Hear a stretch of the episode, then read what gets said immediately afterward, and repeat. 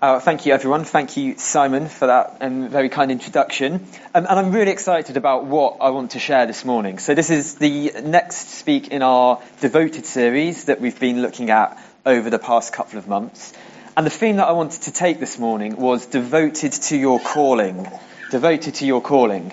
Um, what we're going to do is we're going to look at some kind of key themes in Scripture on calling.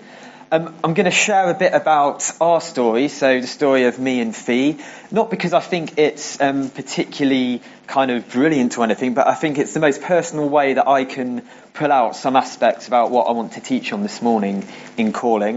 And then I'm going to think through, well, what are some ways we can start thinking about this and start applying it for ourselves?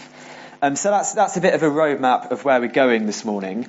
Um, but before we do that, um, I wonder if you've ever had any of these kind of questions. How can I discover the callings in my life? Is the idea of calling just for some people but not for others? Have I missed my calling? What kind of legacy will I leave? My calling doesn't seem very impressive compared to others, so does it really matter what I do with my life? I don't hear God's audible voice. Does that mean I'm not called? So those questions they probably show that we've got a massive range of thinking when we hear the word calling, kind of what it evokes within us, what we think about it. Maybe at one end of the scale, we haven't really considered it at all. It's not an idea um, that we pay a lot of attention to. Or maybe at the other extreme, we're so caught up and het up about what we are meant to be doing that we become very self-obsessed and completely go off the spectrum that way. So what, what's the sweet spot? How can we understand this biblically? And the reason that I wanted to do this this morning, because I believe if we do understand calling biblically, um, it's an incredibly powerful idea that can transform how we live out our lives for God. So that's what we're doing. Um, just to say, it is a major theme in both the Old and New Testaments, and that's why we're going to do a quick kind of Bible survey in a few minutes. Um, but it's probably worth saying it's not one which we necessarily talk about and explore kind of in our evangelical church context the same way we might kind of salvation or gifts of the Spirit. I think we're all fairly kind of clear and fairly plugged in and connected to those topics. But I'm not necessarily sure we've got that same depth of kind of understanding and teaching and history when it comes to the idea of calling. So, so maybe that's one reason we can get caught in those kind of anguished questions. Um, so I'm going to start um, with a with a definition of calling. Just going to put it up on the screen. Um, well, actually, before we go to the definition, I forgot. Um, I should, for plagiarism purposes, say that a lot of what I teach this morning has been influenced by the teaching of um, lecturer Os Guinness, who has done a number of different books on Christian theology and Christian life. And particularly, um, a book I'd recommend everyone reads is called The Call and this is where a lot of these ideas um, that I'm going to be sharing have come from. So do read the book. I'm going to start with his definition of calling, just to give us something to hold on to before we look at the scripture passages and share our story. So Guinness says that calling is the truth that God calls us to himself so decisively that everything we are, everything we do, and everything we have is invested with a special devotion, dynamism, and direction lived out as a response to his summons and service. So I, I think that's a, a powerful definition. I'll just leave it up for a couple of seconds to let you soak in it.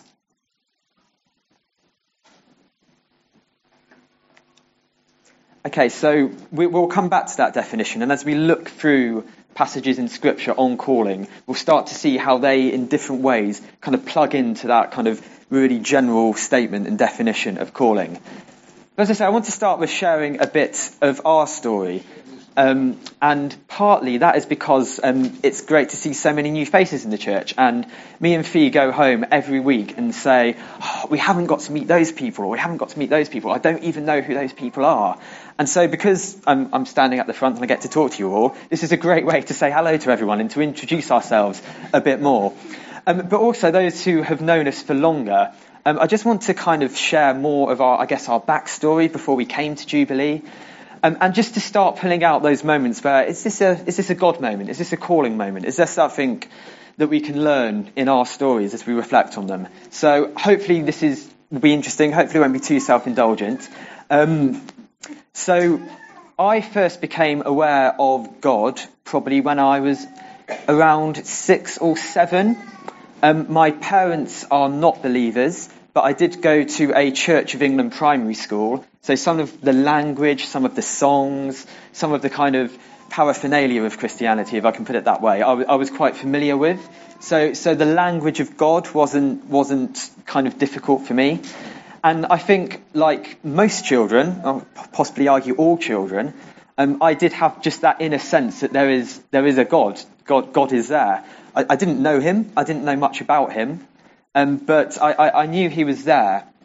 Um, and as I went through my primary school, um, I would I would try and communicate with God in various what now seem very strange and odd ways. Like I tell God that if I did something for Him, could I have some kind of like really cool dreams that night and things like that. So kind of um, young interactions with God. But I, would never been shared the gospel properly.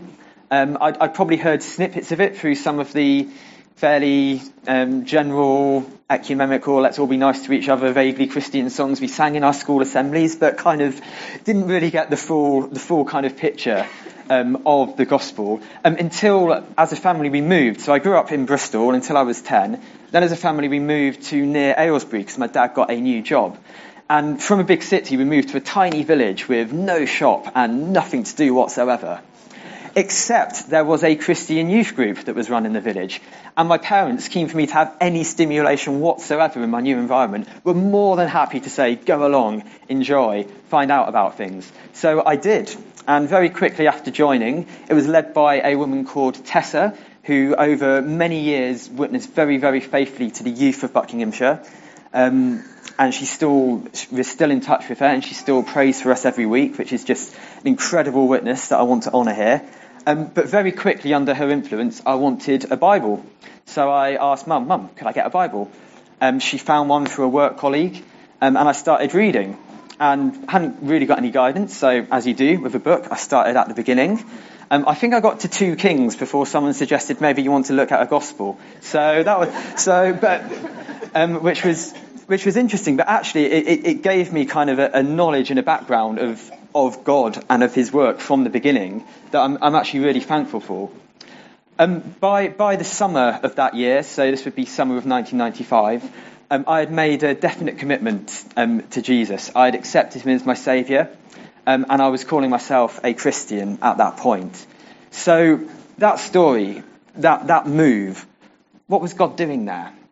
Because on a human level, my dad got a new job. But I can see looking back, actually, that was God's means of bringing me to faith.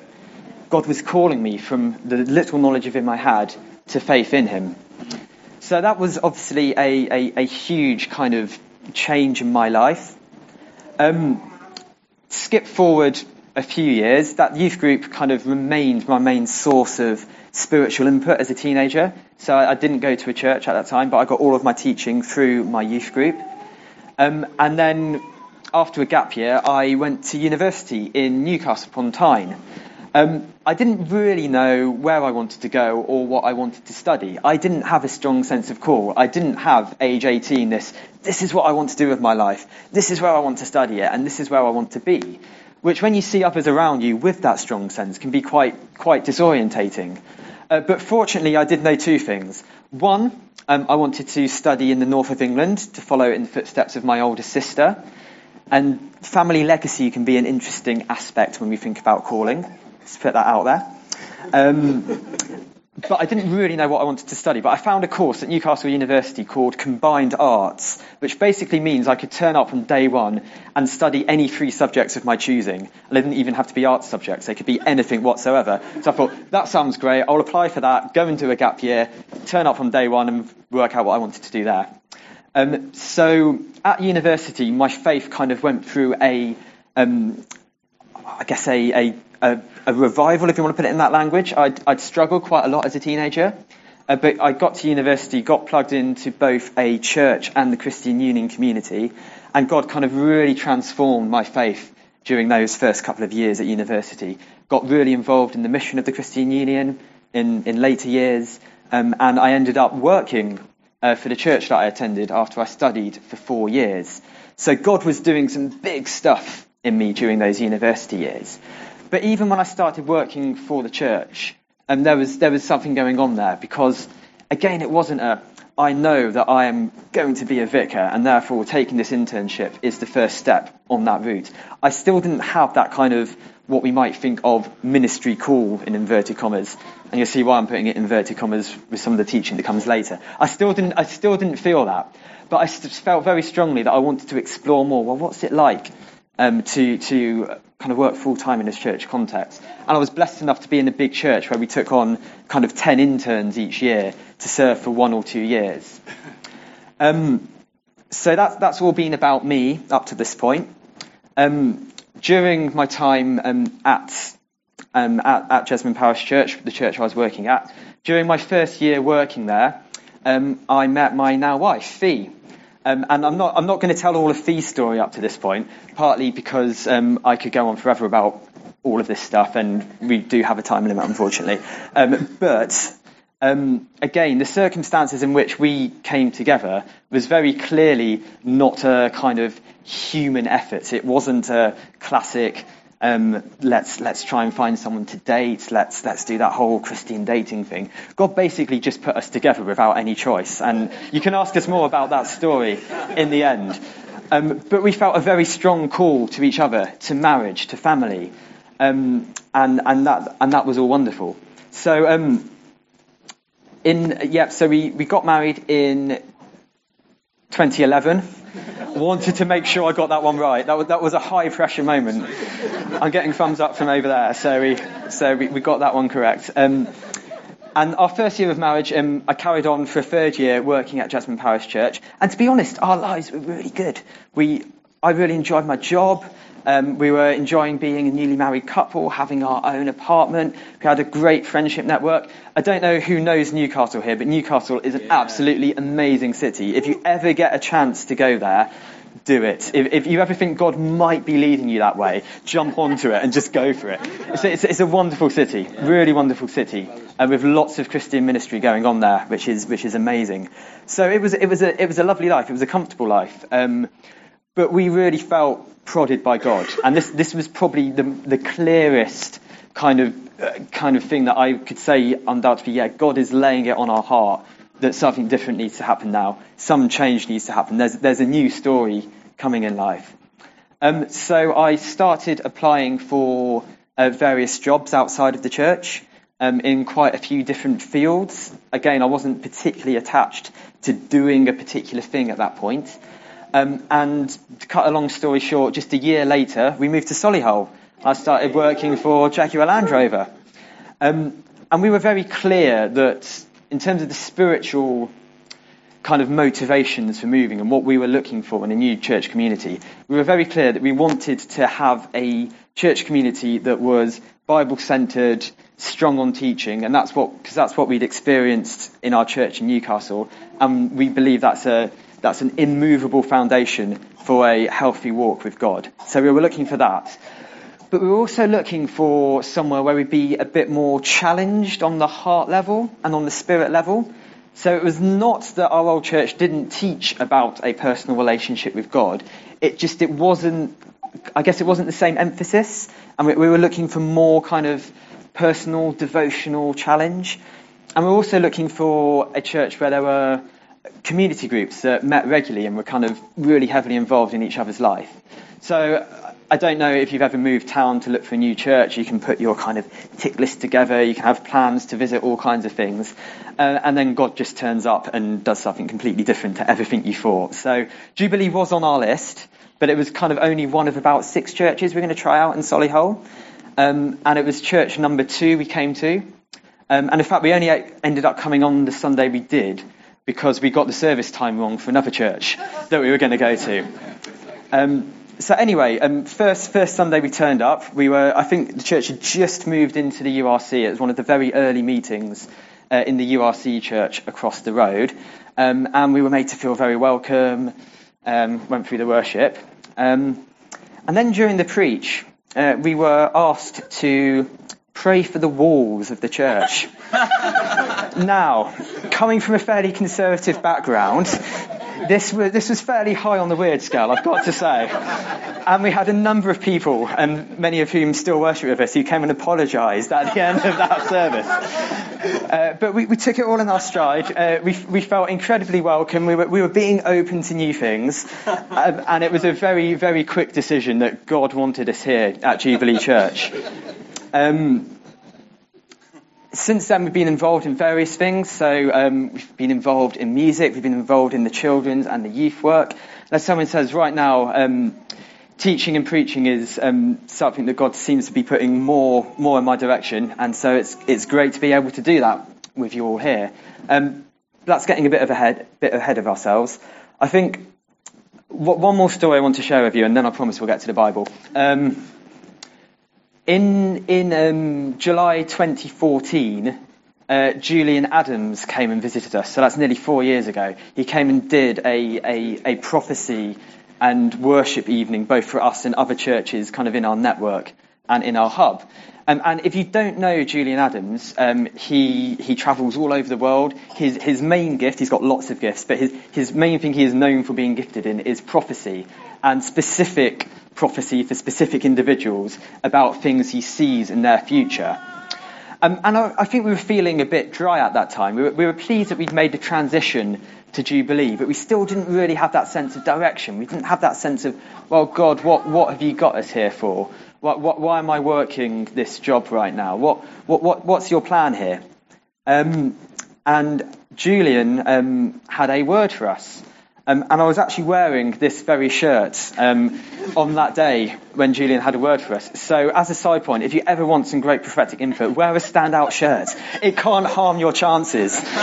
It really cannot. Um, so, this shirt has had significance for me ever since that day. Because the word that Julian gave us on that day was very significant and again embodies lots of the things around calling that we were thinking about. Um, he, he said things about us going to a place with maple leaves but not Canada, which is, which is quite a specific thing to be, be shared with. And just a summer earlier, we had been on a holiday to Boston um, in, in New England. And as many of you know, ever, ever, since, ever since that word from Julian, we, we feel like there is something out there for us at some point in Boston. So we've been trying to pull out, well, if there is a real specific call to us to a specific place, what does that mean? And how do we go about pursuing that? Uh, so we've been living with that ever since and kind of putting our toe in the water.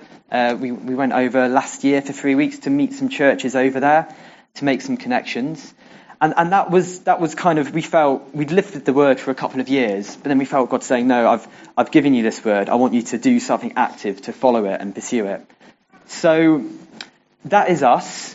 Um, very recently, I've had to deal with some questions around calling as well, because as many of you know, I've switched jobs.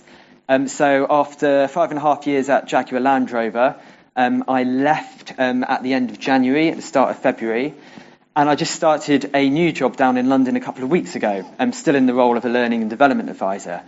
But that whole transition period of, well, why am I leaving? Why am I looking for something new?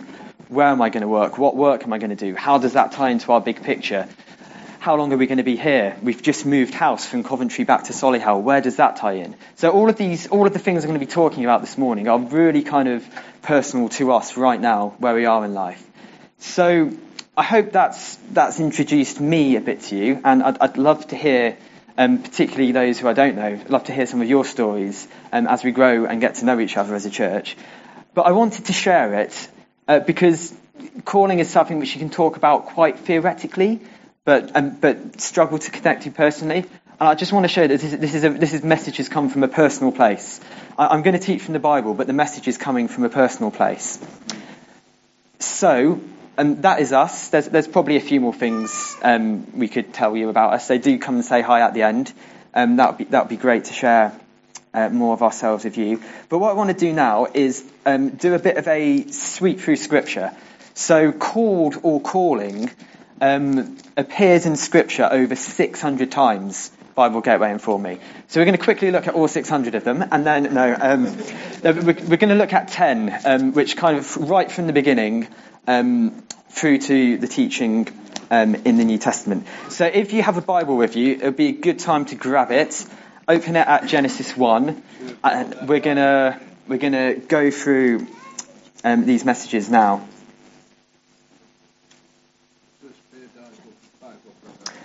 So um, the first time the word called appears in Scripture is in Genesis 1, verse 5. Um, so God has said, Let there be light, and there was light. God saw that it was good, and he separated from the light from darkness. And then God called the light day, and the darkness he called night. Um, so I should say, as, as, we look at these passages, I'm not going to comment too much on them, just, just to kind of stir some ideas around this topic. Um, but what we see there is there's kind of a there's kind of a creativity in calling. There's something in, in, in the, the naming and the calling of something that is creative, and we see that right from the very start. Uh, we see it with God in chapter one. Then, if you flick over to Genesis chapter two, uh, we see that God gives man that responsibility. Chapter 2, verse 19. Now the Lord God had formed out of the ground all of the beasts of the field and all the birds of the air he brought them to the man to see what he would name them, and whatever the man called each living creature, that was its name. So there's something about story, about about naming, about um, the creativity, and about the act of calling that actually brings things out and establishes them. And we see that right from the start. Um, I'd love to speak more on that, but as I said, we're going to go on a fairly whistle stop tour. Um, if we skip forward to uh, 1 Samuel chapter 3.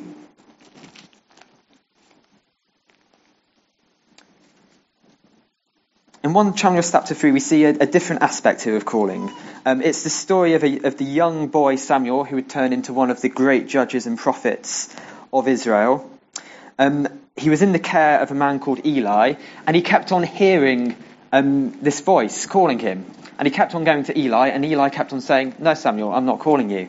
And after the third time, um, Eli realized that something else was going on. So if we pick it up in verse 8, uh, the Lord called Samuel a third time, and Samuel got up and went to Eli and said, Here I am. You called me. Then Eli realized that the Lord was calling the boy. So this was a specific voice, um, an audible voice of God uh, that the young boy Samuel was hearing.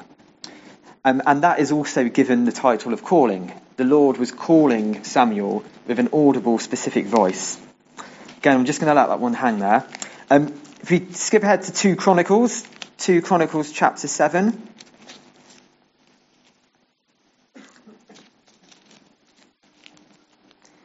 verse 14, and this is a this is a famous verse. It's an often quoted verse. So 2 Chronicles chapter 7 verse 14. And if my people who are called by my name will humble themselves and pray and seek my face and turn from their wicked ways, then I will hear from heaven and will forgive them their sin and will heal their land. And just a couple of things to pick up on here. Firstly, the theme of a people being called by God, being named by God, is there right throughout Scripture. Um, and, and in this era of Scripture, when uh, the nation of Israel are his specific chosen people, they are a people called by his name. But also look that there's some condition of response upon them.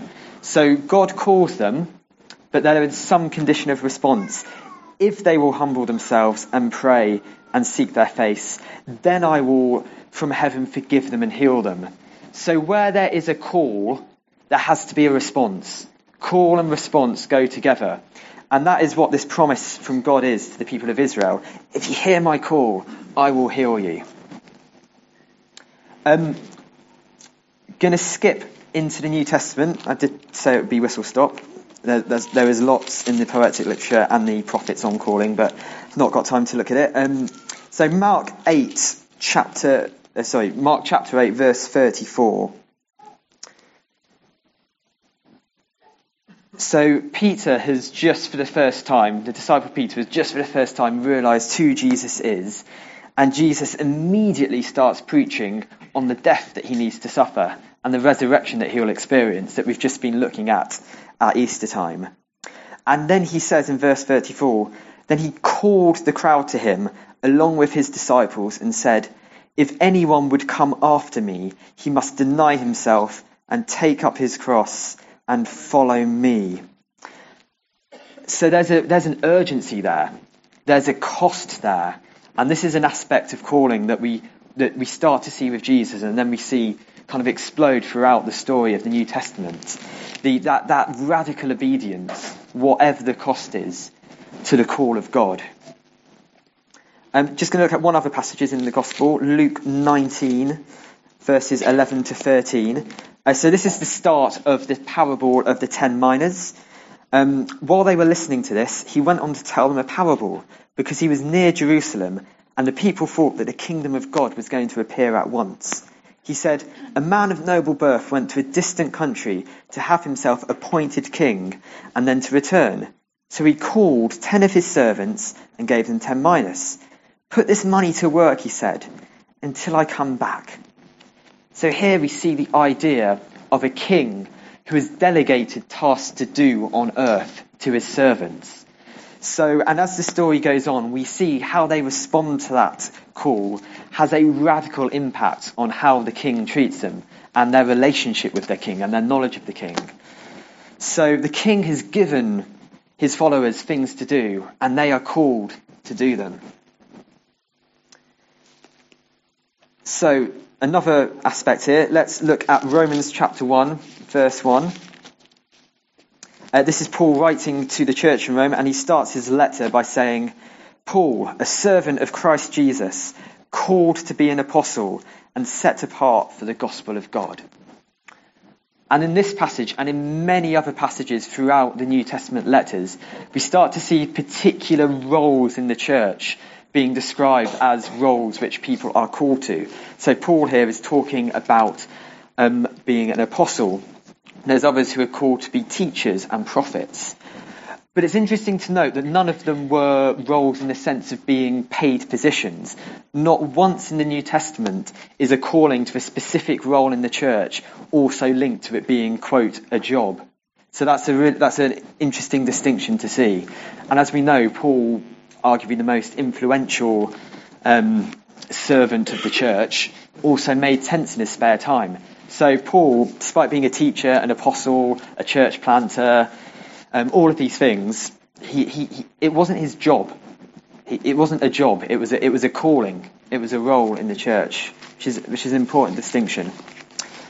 Um, so that's on the personal scale. If we stay in Romans and zoom out to the to the to the kind of scale of eternity, um, and look at verse 28 to 30. Um, and we know that in all things God works for the good of those who love him, who have been called according to his purpose. For those who God foreknew, he also, pre- he also predestined to be conformed to the likeness of his Son, that he might be the firstborn amongst many brothers. And those he predestined, he also called. Those he called, he also justified. Those he justified, he also glorified. So, in God's sovereign work of salvation in each of our lives, there is this really important step called calling. It's, it's a really critical link. Can you see that? So, he predestined, then he called, then he justified, then he glorified. So, there is a level of calling which is around our salvation and our very knowledge of God Himself. Again, just going to let that hang there. Um, skip forward to Ephesians. Ephesians chapter 4, verses 1 to 3. As a prisoner for the Lord, then, I urge you to live a life worthy of the calling you have received. Be completely humble and gentle. Be patient, bearing with one another in love. Make every effort to keep the unity of the Spirit through the bonds of peace. And the idea we see here that if we're called, that should be reflected in the way that we live. So in the way that we treat each other, in our holiness, um, in our relationships within the church, we can see that we're called as we respond to that call with holiness. And there's a similar theme in 2 Thessalonians chapter 2 as well. I'm going to skip number 9 because it's on a similar theme to what we've looked at. Um, and then finally, I want to go though to 2 Peter chapter 1, verse 3 to 11.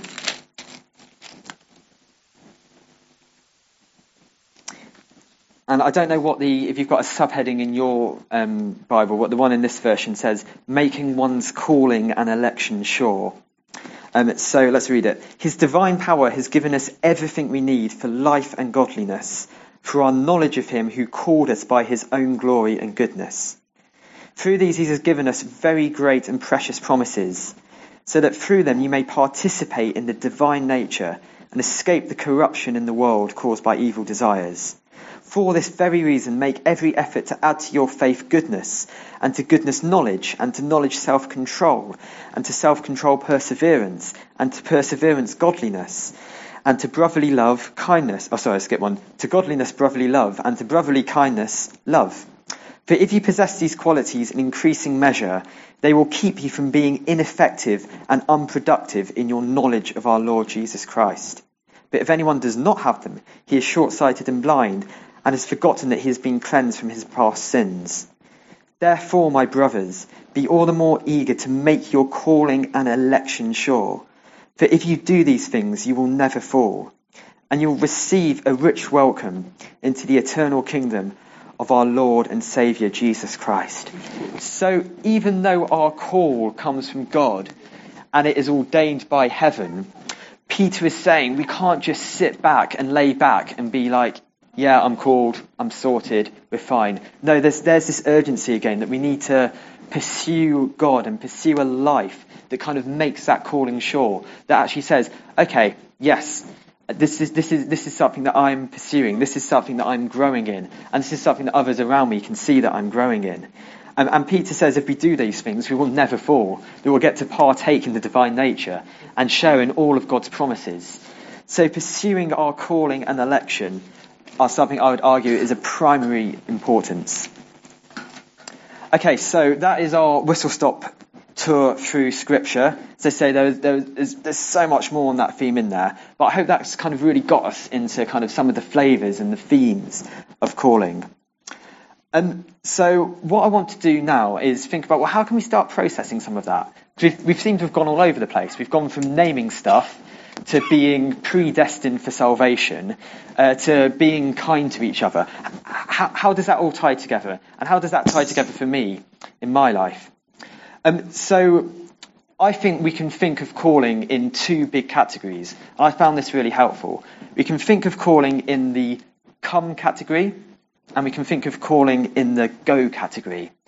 So we are called to come to God, and then we are called to go and live a life for God. Um, and those are kind of how I want to look um, at calling.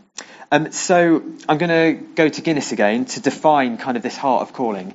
Um, and it's, I'm going to say right up front, we should never go to the go bit before we've done the come bit. If we try and put the go before the come, it all goes wrong. What we try and do from God, if we haven't first come to God, will be ineffective. So we've got to start with the come. So this is, this is the heart of calling right here. And I'm going to go back to Guinness's definition. So our primary calling as followers of Christ is by Him, to Him, and for Him. He then goes on to add, first and foremost, we are called to someone, God, not to something. For example, motherhood or politics or teaching, nor to somewhere, such as the inner city or outer Mongolia. So primarily we are called to God. And that call to God is to come into relationship with Him. It's to come into a restored relationship with Him. A relationship of love, a relationship of worship um, a relationship where we, we know Him on a daily basis through the Holy Spirit. And until we respond to that invitation to come to God, we're not going to get anywhere because that calling from God gives us two things that we cannot get from anywhere else. And if we try and find them in other things, things will go wrong. The calling from God gives us that real clear identity. I am a child of God. I am loved by the Father. I have been chosen by him because he loves me. And then it gives us a clear sense of purpose. Because without God, we, we don't know where we're going. We don't know what, what our meaning is in life. We don't know our purpose in life. But now we've been called to Christ. We've been called to God. We have a purpose. We have an identity and we have a purpose. And those are two incredibly powerful things. Two incredibly powerful things. Um, and, and so it, it's worth saying at this point, um, when we think about calling and being called, we must always have in the front of our mind the fact that there is a caller, and that is God. It, to, to, say that we have a calling but deny the existence of a caller is, is a complete contradiction. Because calling is, is, is, a, is, a two, is a, is a two-way thing. God is speaking a story over the creation. He is speaking a story over our life. And we respond to that call. To call something a call when it hasn't had that God mark over it, or to, or to say it is a call, but I don't really think God's there. We, we can't do that. It doesn't work. So we are called because there is a caller. And this is a devoted series. This is a series about devotion. So, what, what does it mean to be devoted to that call? And, and, to be honest, we're coming to the same answer on quite a lot of these talks, and that's no accident. We came to this answer when we had the, um, uh, the session on devoted to prayer. The way we are devoted to these things is by being devoted to God. We are devoted to our call as we are relationally devoted to God. So as we give ourselves to coming to know Him, to coming to exalt in Him, to coming to worship Him, to rest in Him and to treasure Him, all, all of these wonderful relational things, that's how we'll be devoted to our call. So if you've got a grand scheme in life, and that is a good thing, and we're going to come on to that, if you want to kind of be devoted to it, your starting point is be devoted to God. That's going to unleash all of the power for what He is calling us to. The come gives us all of the power for the go. So I hope this starts to put to rest maybe some of those misgivings and some of those fears even we might have about calling.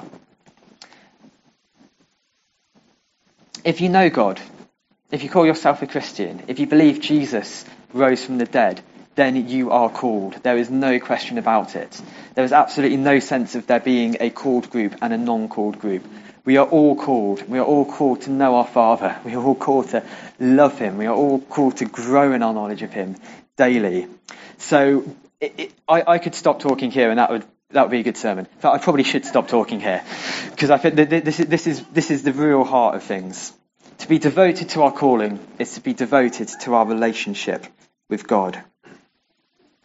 However, I think I might get lynched if I didn't go on to say a bit more of some of those big burning questions that you might have about your life and your calling. So let's go on to the go.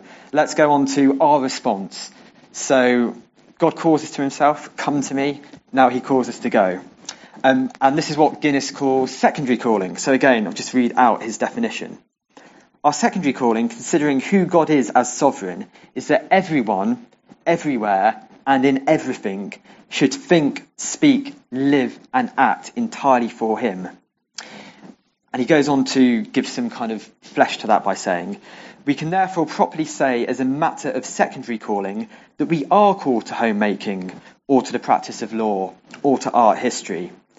But these things and other things are always the secondary calling, never the primary. And we could put the same in about those other categories, about particular places or particular people as well. Um, they are callings rather than the calling. They are our personal answers to God's address, our personal response to his summons. Secondary callings matter, but only because primary callings matter the most. So, we are both a community and individuals, and there's this real tension through a positive, healthy tension through all creation between the fact we are both communal beings and individual beings. So we, we respond as one, we respond as a church, we respond to God's call together. Yet we are each unique, and God has specific callings for each one of us. And that's a good thing. I want us to embrace that truth. Where we can often get tripped up is how we go about exploring them and worrying about them and, and all of those kind of things. So that's, that, that's what we're, that's what we're going to go on to. Um, so, but even, even in the go, I want to start with a, the general everyday responses. So, um, I think we might have some points on the next slide on this one.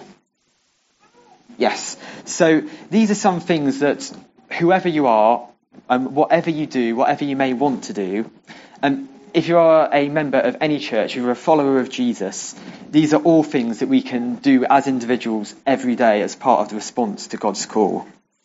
Um, so, firstly, in fact, I'm going to skip back to the first point. Firstly, love. There is no one who is excluded from the call of loving each other and loving our neighbours as ourselves. If we want to respond to God's call, be devoted to God's call, let us love. Let us serve. There, there is no one who is not called to serve in church. Now, we can get quite hung up on what categories of service looks like and what kind of that means in terms of time. Am I doing enough? Am I doing too much, etc. But, but at its core, we are a community who serve each other. So we are all called to serve. We are all called to holiness, a set apartness from God, living our lives in a way that is distinct um, from those around us because we want to please God and not the world or our own sinful flesh, as one of the passages we looked at earlier described it. So we are all called to holiness. There is not a group of holiness warriors who does all the holy stuff for us while we carry on not called to holiness. No, we are all called to holiness.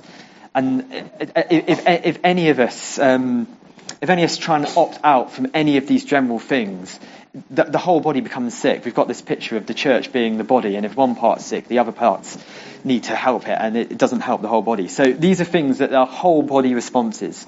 Every cell of the body should be healthy, and that includes love, service, and holiness. Um, and then um, a critical a critical theme of us as Christians is we're not just natural people. We're supernatural people. We know God. We, we have His Holy Spirit. We can expect supernatural things to happen through us as a church. Um, and again, this is not to get het up in terms of I've not healed 10 people this week, therefore I'm not pursuing the call from God. But in our attitude, in what we expect from God, in making ourselves willing to be used as a vessel of the supernatural, we should all be looking to be, um, one of the phrases we've used over the years is naturally supernatural. Just as we go about our relationships, as we go about our lives, seeking those God break in moments, but not getting too het up about it. So that is the general response. Um, but now, this, this is a bit many of you may have been wanting to get onto. Although I've got to say, if you've not been listening to me up to this point, please do not start listening now, because that, that, that would be bad. So if you've not listened so far, you have permission to carry on not listening, but I hope you've been listening. So let, let's get on to our specific response as individuals. Um, so as I say, we, there are there are specific, and Scripture talks about there being good works that God has planned in advance for us to do. There are specific things for each one of us that God has planned in advance for us to do with our lives. Um, and as I said, there, there's a danger of ignoring the general call, but there's also a danger of ignoring the specific call because maybe we don't feel it that strongly, or maybe we're scared of it, or maybe we've been disappointed with the way things have turned out in the past. So I just want to give us a few tools to how to explore your specific callings, however short term, long term, whether they involve people, places, your job, etc. I just want to give some, some guidance about how can we explore this stuff well. I'm, I'm probably not going to give you any any formulas. In fact, I'm definitely not going to give you any formulas for definite success on understanding the purpose of your life. But I hope these things, in conjunction with your pursuit of God, may help if you do struggle with these questions. So, I'm going to come back to it again. I don't apologise for coming back to it again. In terms of how to explore our specific callings well, we have to have a foundation of holiness and of devotion with God. Because much of what we discover about ourselves and the specific things God puts in our lives comes through spiritual wisdom, comes through um, our times of prayer and our times of meditation with God. So if we don't have that foundation of holiness, um, and we don't have that foundation of a relationship with God, we, we can't receive that spiritual wisdom, which is, a, which is a major and critical root of understanding what our specific callings might be. So again, don't move on from there until, you, until you're there. Um, so the second aspect of how to explore our calling well, um, pay attention to the prophetic. And what I mean by that is that God has gifted the church with prophets, and some, like Julian Adams, um, and some in this church as well, have a have a particular prophetic gift, which is about giving glimpses of what God might have in your future. And it's always really important to test these things um, according to all of the kind of standards that Scripture gives us for receiving prophecy. But we shouldn't despise them. We should welcome them. We should, we should look to heed the prophets. They've been given an authority by God to speak in the church. And so if someone gives us a word about what they may see in our future, we, sh- we, should, we should take that seriously. It should be a weighty thing for us. Like I shared about um, the message that Julian Adams has given us, um, we, we, we, have, we could have thought, well, well, that sounds nice, that's quite encouraging, but it's probably never going to happen. No, we, we've tried to take that seriously and give it the due weight that it deserves. So do, do pursue um, prophetic input into your life. Um, it can be a massive source of clarity when it comes to questions around calling. Uh, God can God will normally completely surprise you in that context as well, which is a good thing. It shows that our, uh, however much we plan without God, um, God turns up, shows us something completely different, and we realise, well, actually, that is what you were preparing me for and calling to me for all along. So it's another great source of hearing God's voice, which is often so different to our own internal thoughts about ourselves and our life. Thirdly, what, what are your passions and talents? Don't, don't, don't think they're not important. Don't think that because, to use the examples earlier, you are more interested in art history than biblical theology, that you are any less called in that pursuit. Um, there was a there was a wonderful talk at Catalyst a couple of years ago, uh, which, which, on that theme of just opening up the whole of our lives, the whole of creation. None, none of that is outside of God's remit. None of that is outside of what He might be calling us to do. There isn't. We should be taking down this sacred and secular divide about things which are more God and things that are less God. If it's if it comes from God, it's all God's. The whole creation is God's. He is restoring the whole creation, and therefore we can expect Christians to be involved in the restoration of every single aspect of creation. Whether that's running a social project for disadvantaged youths, or whether it's leading worship at a conference for 50,000 believers. In every single, every single realm of life, we should expect to see Christians called by God to be part of transformation with Him. So don't ignore your passions and talents. Um, if, if, if something really burns inside of you, go for it. It might not become your job. It might not even become the majority of the thing you spend your time on. But if you are pursuing it, you are pursuing a calling. You're pursuing one of the callings in your life when you pursue your passions and talents. So when thinking through decisions, do, do take who you are and yourself into consideration. Uh, fourthly, I want to call out unexpected opportunities. This is another thing that God has a habit of just dropping into our lives and disrupting everything. And again, when, we, when, when, a, when an unlikely opportunity comes along, we should take the time to think, huh, is this a God thing? Is this, is, am I meant to be changing course here? Am I meant to be doing something different um, with, with a particular aspect of my life? Um, so, yeah, look for the hand of God in the unexpected opportunities that come your way. Um, put another one in my notes, which isn't on the screen here. Um, but I talked earlier about how our kind of identity um, comes from being children of God, being called by God. And calling and identity are very, very closely interlinked ideas. So, so lots, of, lots of the teaching that we have on identity, we can, we can apply that to calling. Um, and another um, Christian author who, who I benefit a lot from, called John Eldredge, speaks of considering our mythic identities. And what he means by that is um, if you consider what you're doing in your job, uh, you might not think that's me. You might think I'm doing this job, but actually, the true me, the things that kind of I'm designed for and that I have the most passion for, are kind of quite far removed from what I'm doing right now. And, and he says, well, think, think, think of think of those words, think of those things that you think are core to your identity as an individual, and, and use them to start to start building things around. So, um, words that I would use to describe myself in terms of um, my kind of mythic identity would be um, I like I like bringing community together. So I'm a I'm kind of a, a, a reconciler, a peacemaker. I like that that bringing together thing.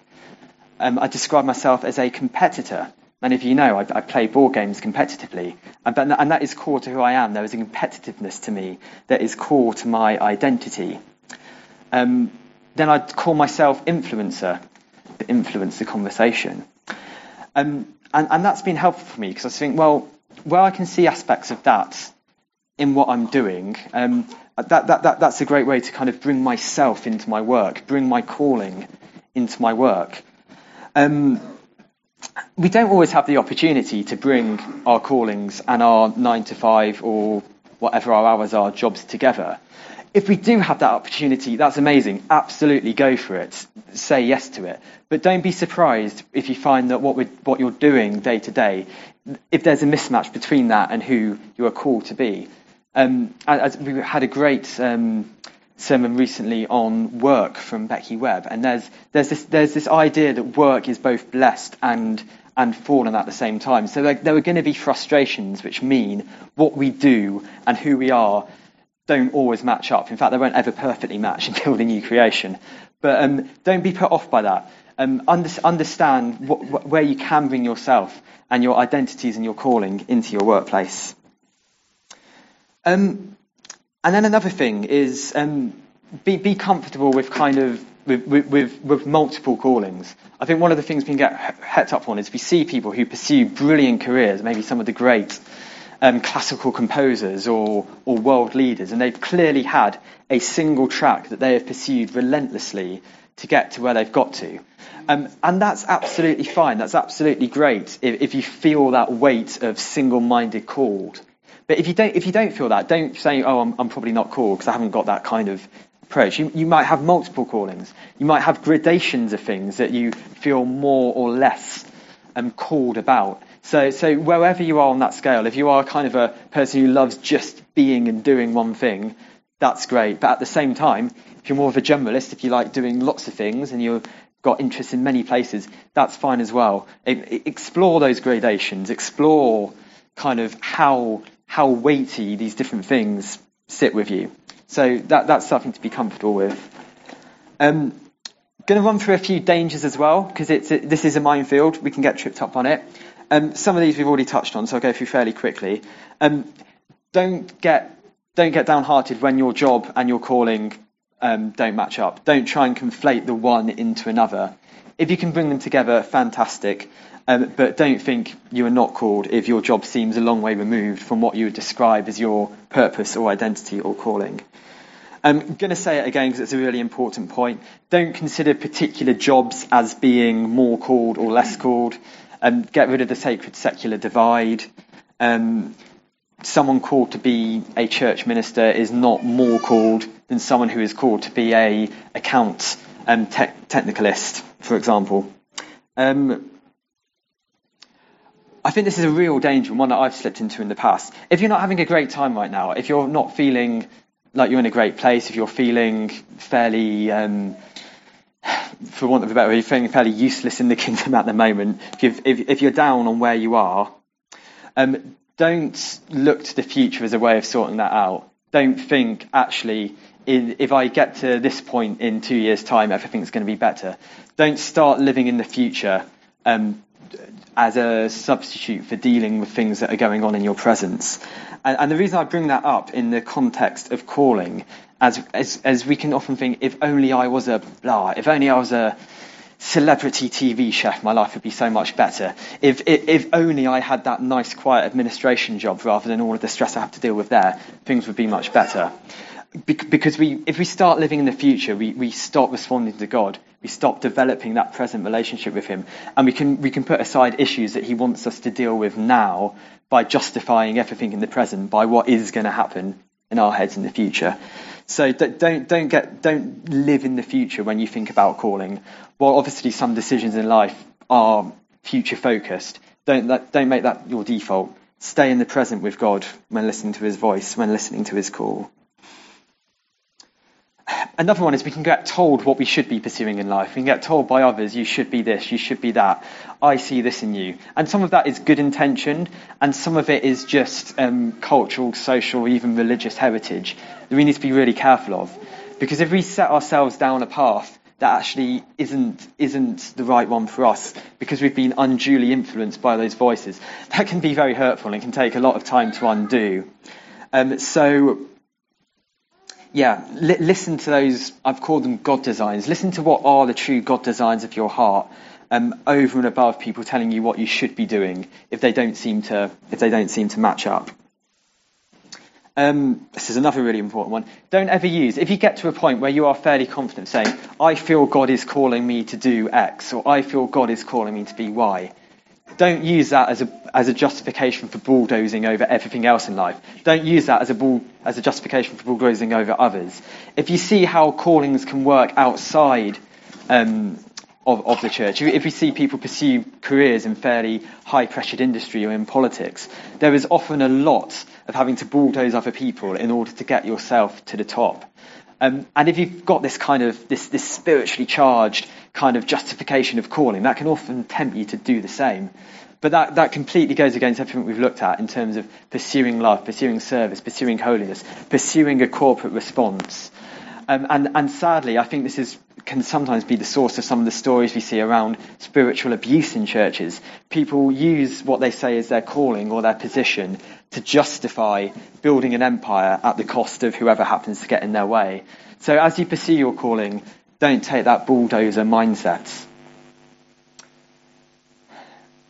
And then, and then the final danger is that what we do, having, having followed our calling, what we do can then become a more important source of identity to us than God. So e- even if we start out well intentioned in what we pursue as a response to God, it's very easy to slip into the mindset of, well, I do these things, therefore that is my identity, and that becomes, becomes more important than our identity in God. So throughout the pursuit of our life, throughout the pursuit of God's call over our life, as He is the primary caller, so He remains our prime identity. He is, he is the one we must define ourselves by. I, I should not define myself ultimately by what I do or what I am going to do.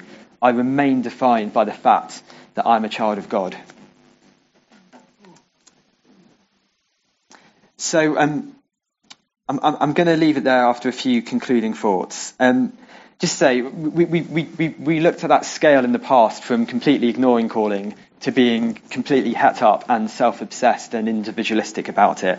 So, so if you feel you probably tend more to this end, my message is simple really. Spend some time with your caller. Spend some time on relationship with him. And then all of those kind of frustrated yearnings, they'll, they'll, they'll, they'll, go away as we find our true, our true yearnings are for God and we, and we get to meet him more. At the same time, don't lose your dreams, don't lose your visions, don't lose those grand plans God has in your life. There is goodness in them, and I hope I've emphasized that enough. Have I gone through the talk? Doing things oh, is a good thing. So don't, don't be scared of the, your dreams. Don't be scared of your plans. Don't be scared to pursue what God has laid on your heart. At the same time, don't become so self-obsessed that you forget about the relationship. Uh, but if you're at the other end of the scale, if you're at the kind of, I don't, I don't really think about calling much. I feel pretty, pretty directionless in life, and I, I, I don't know if I care about that or not. Um, I hope what I've shared with you this morning is an encouragement to, to start thinking about these times. Again, spend time with your caller. Uh, be- believe deep down that you are significant, that God has given you specific and valuable things to do. And they may not be visible, they may not be measurable, they're not going to be carved in the, the marble statues of history that we often think about when we think of people leaving great legacies. But actually, it's from God. Therefore, it is significant. Therefore, it is important. Therefore, you have a vital part to play in the coming kingdom of God. Every single one of us. Um, in reality, I guess that most of us probably lie somewhere in between those two extremes, or we can fluctuate between the two extremes depending on the circumstance in our life. Um, so, for all of us, um, my closing message is let's get excited about this stuff. Let's get excited that God has given us a life to live for Him. Um, we, we, sung on Good Friday um, uh, that, that song, The Power of the Cross. Um, death is crushed to death, life is mine to live. That, that core of that, that, that kind of joy of life, that joy that we are on this planet for a purpose, to know God, to pursue Him, to be part of His redemptive purposes. Let's get excited about that every day. And let, us have this language of being called. Let's have this language of calling. Let's get that into our vocabulary. Let's get that into our bloodstream in the same way that salvation and the Spirit is in our bloodstream. Let, us be, let's be called people. Um, and let's, let's reflect on that every day.